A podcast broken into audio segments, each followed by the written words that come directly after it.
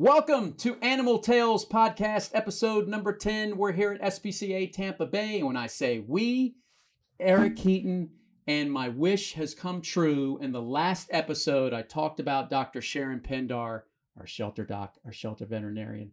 She's here. Welcome. Thank you. Thank you for having me. This is going to be great. A lot of great topics that we have to talk about. But first, want to remind everybody to subscribe to the channel.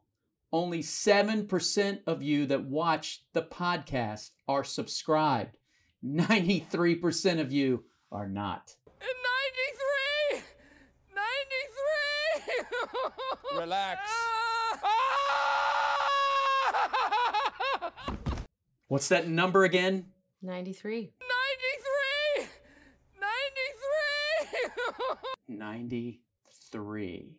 Now, all of our other stuff on YouTube, it's a much even split. But the podcasts, a lot of people are watching. They just don't subscribe, but they will after this one. All right. Dr. Pindar, I'd like to start out every Animal Tails podcast with who are you and how did you find SPCA Tampa Bay? Um, so I graduated from the University of Florida in 2014. Go Gators! Uh, started off in general practice uh, here in the Clearwater area for a few years, and then uh, spent a couple of years down at uh, Southeastern Guide Dogs, um, working there. Um, and it was a heck of a commute because I I live over here, uh, Madeira Beach side. Uh, so when I saw that there was a position for the director of shelter medicine, I thought I'd throw my hat in the ring, and uh, I've been here ever since. It's uh, celebrated three years in March. Awesome. So we're both, I'm going on my fourth year in September. Three years, that means you've been here with us when COVID, Yes. 2019 animals increase, the, the ebb and flow uh, between wildlife Mm-hmm. and domestic pets as well. Yep. So, how many people are on the medical team staff? Currently, we have um, our director of animal services who kind of oversees the department. Uh, we have the our manager, uh, foster coordinator, and right now I think twelve or thirteen uh, vet techs. Um, so they, I mean, we're a robust team. I work with incredible people. I am so lucky to be supported by all of them. I'm And that's- grateful. taking care of up to eight thousand dollars, eight thousand dollars, eight thousand animals or more a year, including wildlife. But we would like your dollars. Sometimes Matt puts on a QR code, so if you want to click on that baby, you know we'll take ninety three dollars or twenty five dollars. I mean, it goes right to our philanthropy department helps take care of our animals. So there's a big difference between veterinary medicine here at the shelter and private pets like I would have, or people may take their pets uh, to Dr. Mitchell down at our St. Pete Veterinary Center. What's the elevator spiel on that for somebody who goes, "Oh, you're, you know, where's your practice?" No, no, I'm at the shelter. How do you explain that to them? You know, I think it's it's different, but there are also some similarities. Um, you know, in general practice, you have a very scheduled day. You have an appointment at 9 a.m., another appointment at, you know, 9 9:15, whatever that looks like. Um, whereas the shelter um, is structured a little more, a little differently. Um, all of our mornings, Monday through Friday, we do surgery, um, which is mostly spay neuter, um, but it's not just limited to that. We also will do a fair amount of dentistry, um, mass removals. Um, if something needs you know leg amputated or an eye removed, we'll do that too. Um, so our mornings are scheduled like that, and then our afternoons. Um, I do vet exams, so I look at shelter pets that have an illness or an ailment um, that the staff is not able to manage because I have a lot of protocols in place that they're able to manage a lot, which is a huge, huge help for me. Um, you know, part of what I was talking about, that great support is comes from them. Um, but a lot of it in the afternoon is is kind of triage, you know, because of the volume of animals that we have to see. Um, we kind of have to prioritize what's the most urgent, what really needs our, our time and attention right away. And um, so that's kind of the difference between what we do here at the shelter and what you would do in private practice. You don't always have the luxury of triage in private practice to say, hey, Fluffy's vaccines can wait until next week. We've got this sick dog that just came in. Um, we need to work it up. Um, so that that is kind of a, a blessing of being here at the shelter that I can do that. But the the similarity that I think a lot of people don't realize is that I still have clients. Um, you know, in in the private practice world, you have you know Mrs. Jones and you have her dog Fluffy. Mrs. Jones is the client, Fluffy's the patient. Um, but here, you know, I see my clients as the management team. I see my, my clients as the staff that are taking care of these animals, feeding them, cleaning them. Mhm. And so uh, that I have to take into consideration um, every decision that I make impacts them and and our community, the, the adopters, the people surrendering their That's right. pets. Um, they are all my clients too. Yeah, and you and your staff, well, the whole organization has unique challenge here at the shelter when receiving those animals because wildlife coming from somebody's backyard don't have any history. Right. transfer hoping that uh, caitlin receives some history uh, unless they were during a hurricane and that transfer happened. And then you have surrenders where sometimes it's a hit or miss. Somebody could have a lot of history because they took their pet to their doctor every year but most of them are like it's it's word of mouth. Mhm. how do you how do you deal with that? Are you starting over with some of the pets? Or with your experience and your team's experience you kind of get a vibe and you you start to see similarities You know, I think it's kind of a blessing and a curse not having previous history. Because sometimes history can kind of confuse things. You know, there's piece from here, a piece from there. This is kind of conflicting, doesn't, you know, go along with what I'm seeing in the animal. Um, so, you know, I take what comes at me and I just kind of roll with it. Um, if there's no history, then I just start with a basic physical exam and I go from there. And there's really just so much you can learn just from being observant and, you know, paying attention to what what's in front of you. Um, and if i can gather some information you know kind of feel like a detective looking through the paperwork kind of figuring things out then that's great too. Um, i think part of what makes this field really rewarding and what has what i have found gets me through every day is i don't come into any day with an expectation or an agenda. And so i'm never upset by the surprises or the things that don't go as expected or the things that i don't have information for. Um, and i think it just kind of makes it fun once you start to look at it that way. Any animals stand out recently or within the last uh, three years that uh, you could share with our listeners and viewers on youtube only 7% subscribe Um, oh my gosh, there's so many. Um, we've had some several opportunities I can think of just this year of um, families that have had a pet that was injured, hit by a car, um, that had a an injury that they could not afford to treat because veterinary care is is rising significantly, and that is definitely something we're seeing will cause people to surrender their pets. They just can't afford to take care of them, um, and so it's been rewarding in some of those cases to be able to treat those animals. Um, the two that I'm thinking of um, needed their legs amputated because they were beyond repair. Um, and one uh, was a cat we were actually able to return to the family that uh, had originally surrendered it to us. So it was nice to be able to do that for the community, to take in this animal, help make it better and um, to one of them got adopted and the other one went back to its original family which was great So I want to back up a little bit. What was the point when Dr. Pindar, before Dr. Pindar was going to school, said, you know what? I'm going to be a pet doctor. When did that light bulb go off and that passion start? to be a vet um, i am a lot of uh, us vets call ourselves early identifiers um, i would say probably 90% of us knew before we were seven or eight years old um, that Mm. we wanted to be vets and and for me i was four years old and um, my dad uh, would find injured birds on his uh, delivery routes and bring them home and he taught me how to um, get them better and how to release them and i think it was really hard for me as a child to love something that much and then watch it leave um, but the feeling that you get of knowing that you've helped something um, move on in its life um, is just really really rewarding and I, that was the moment i knew i wanted to be a vet Yeah. So uh, how do you get more folks into this type of business, especially on the, the veterinarian side? Because we've had numbers uh, from Lincoln Memorial University, who's been on the podcast before, their staff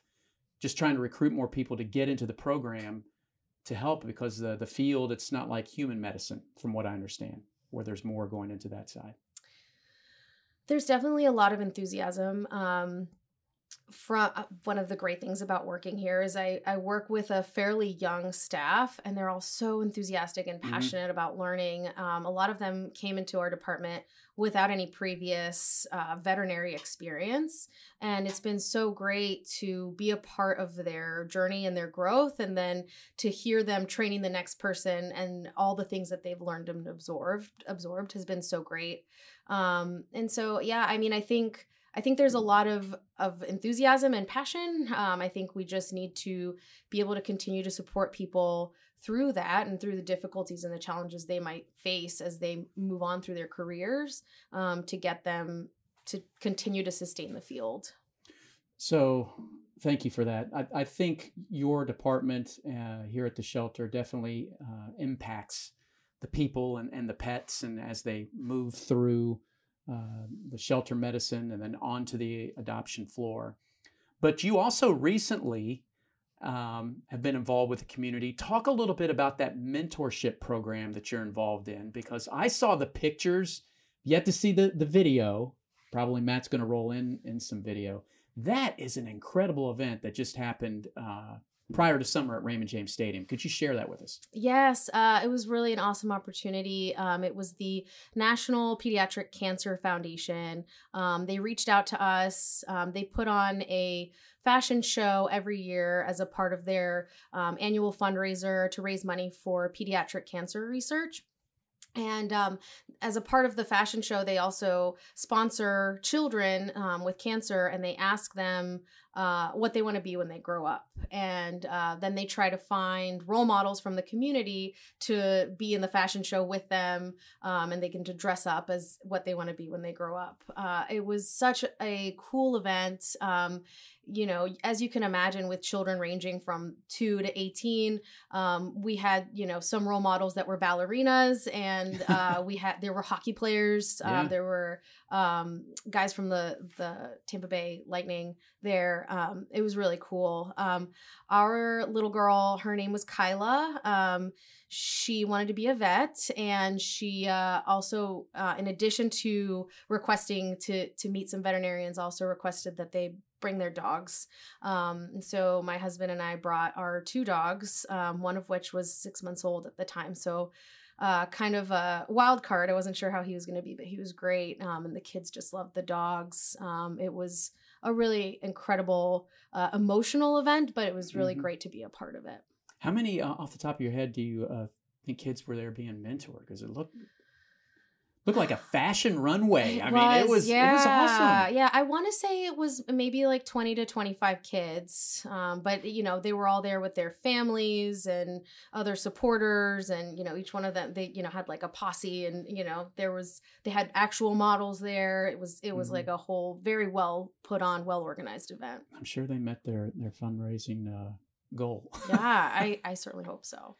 So obviously, your pets are fortunate to have uh, you as a vet. Your husband's a, a doctor too, right? Yes, yes, Oh, yes. That that is awesome. So Yeah. your pets are very fortunate.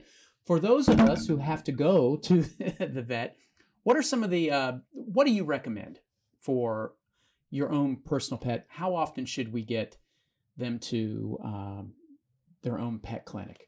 I'm asked quite often, "Hey, Eric, how often do you take?" But I'm not a doctor, but I'm like, "Hey, just like yourself, at least once a year." What does the vet say? Um, I have been a little out of the general practice world for a while, but I think at least once a year is good. I think if it's a senior pet, they are recommending every six months just because they age faster than we do. And so there's a lot of things that can change um, in a pretty short span of time. Um, there are certain vaccines that they need to get once a year. Um, and then depending on their lifestyle, they might need to get them every six months. Um, and then past a certain age, blood work is ideal um, just to check on their liver and kidneys and thyroid function um, just to make sure that everything is working and you know that we don't need to do any sort of preventative maintenance for them Yeah. And it's hot outside right now. So I know it's um, pretty big here at the shelter. We're fortunate that some of our volunteers get here early in the morning to walk some of our dogs. Pavement's already getting hot. There are probably some, uh, we tape this usually in the afternoon. Pavement's starting to get hot. what information could you share? Because I know it's been shared with our volunteers here. How to keep animals safe when they're outside during this heat? Um, so there's a number of different things you can do. I think ideally, if you're walking your pet, you should be walking them pretty early in the morning or, or pretty late in the evening. If it feels too hot for you, you know, Mhm. you're not covered in long hair. That that's you know that makes it a lot hotter. Um, I think it's also kind of a good rule of thumb when you're walking on pavement with a dog um, to put your palm down on the pavement. If it's too hot for your palm, it's too hot for your dog. So try to find a different surface to walk on that might not get so hot. Um, and then just providing like different types of, of treats and things that can help to cool them down. I know with my dog sometimes i'll put um, some of his toys just in the freezer. So after a walk we'll we'll let him chew on that and it's cold.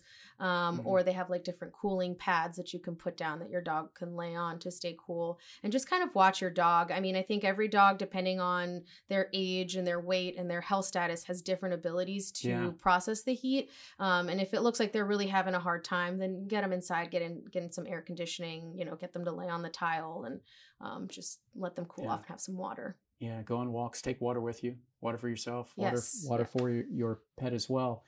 And for my goodness, if you go to the grocery store and you have your pet with you, please take it inside if they'll let you. You can't leave these animals inside a car.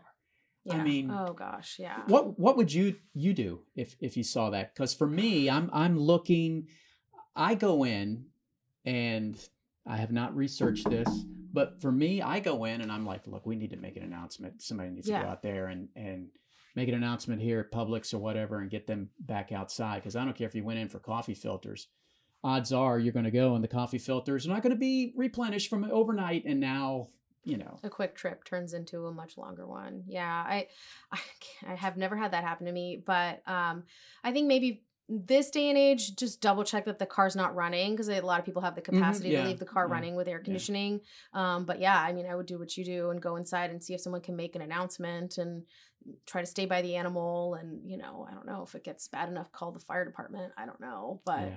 yeah. um, cars can get really hot really quickly in Florida in the summertime and Mhm. um, I think there's been whoever's putting the you know the public service announcements out there is Yeah. doing a great job. I think there's been a big push not to do that. Yeah, we've done that uh, before with the city of St. Pete, uh, part of the mayor's service. And you're right. I mean, if it's like 80 degrees, it's probably 105 in the car with the, and it's going to keep climbing uh, when with the windows rolled up. And yeah, you don't want to be that nosy neighbor, but at the same time, you're like, come on, people, Yeah, it gets hot. Yeah. Heck, you can go outside in the parking lot during lunch, and if you're just sitting in there yourself, Oh yeah. wanting to listen to the radio, Yeah. try it. It will get hot in about two minutes. You'll be like, I'm Mhm. rolling down the windows. I don't care if it's 90 degrees outside, but I just want to sit in the car and listen to the radio. Okay, so it's also hurricane season. Mhm. Uh, we have a big push right now with our veterinary center. Get your pet, have a plan, microchips. What else can you add to that for folks getting ready for hurricane season when they have their pets at home? Um, I think everything is preparation. Um, you know, not just with pets, just any general hurricane planning. So know what zone you're you're in. Know uh, when and if you're going to need to evacuate. If you are in an area that's probably going to evacuate, then have a plan for where you're going to go and where your pets are going to go, Yeah. because not every shelter is pet friendly. Um, have a copy of uh, medical records and vaccination records, um, whether that's digital or or print. Um, you know, always have that accessible somewhere where you can grab it. Um, and just just like we stock up, you know, extra food for us, stock up extra food and medications for them too. Yeah. I always like to add if you're planning on getting out of Dodge, like out of the state and heading up north, you know, to have that plan ready and research some of those hotels you may stay at, see if they're pet friendly. Um, because some of them may be for the little Chihuahua, but not for the big St. Bernard, if that's your uh, animal of choice. Or they may be dog people and not cats. Um, it just depends. Dr. Pindar, what else uh, can we add to this podcast about shelter medicine here at SPCA Tampa Bay?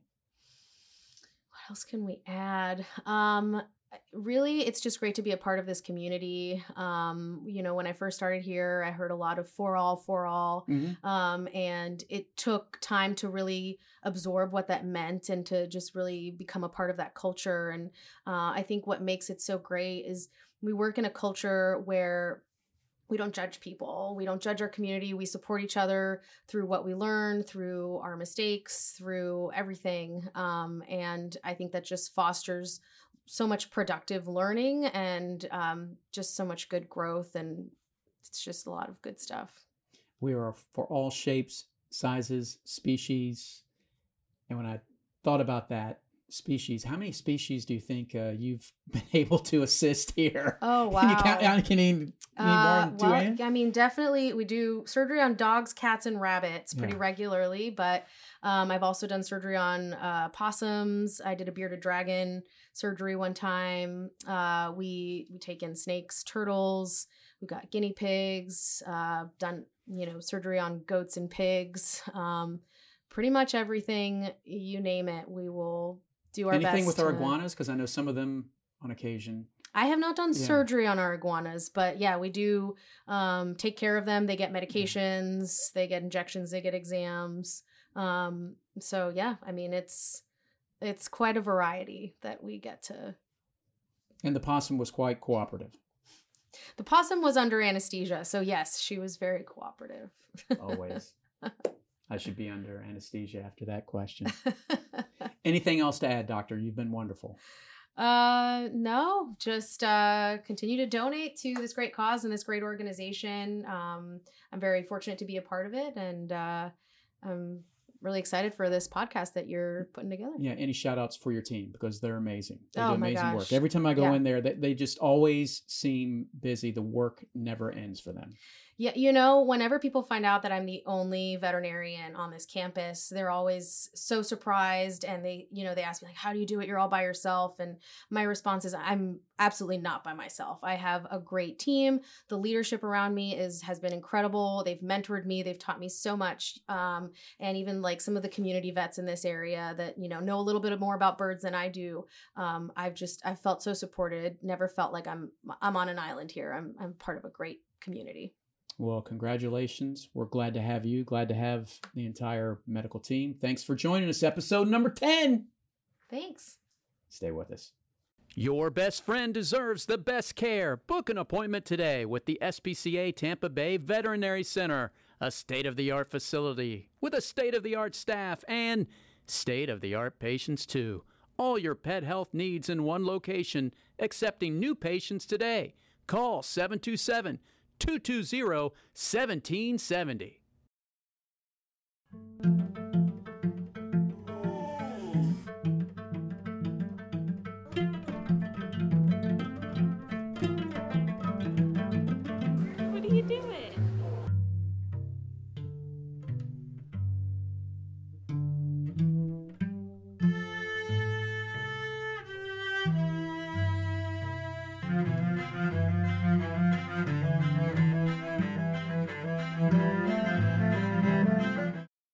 Right, here we go. Time now for Barking News on episode number 10 of the Animal Tails podcast, brought to you by SPCA Tampa Bay. A lot of events to talk about. If you missed them on the last episode, they're pretty much the same, but they get bigger every time. We have a kitten shower coming up July 8th with the city of Largo.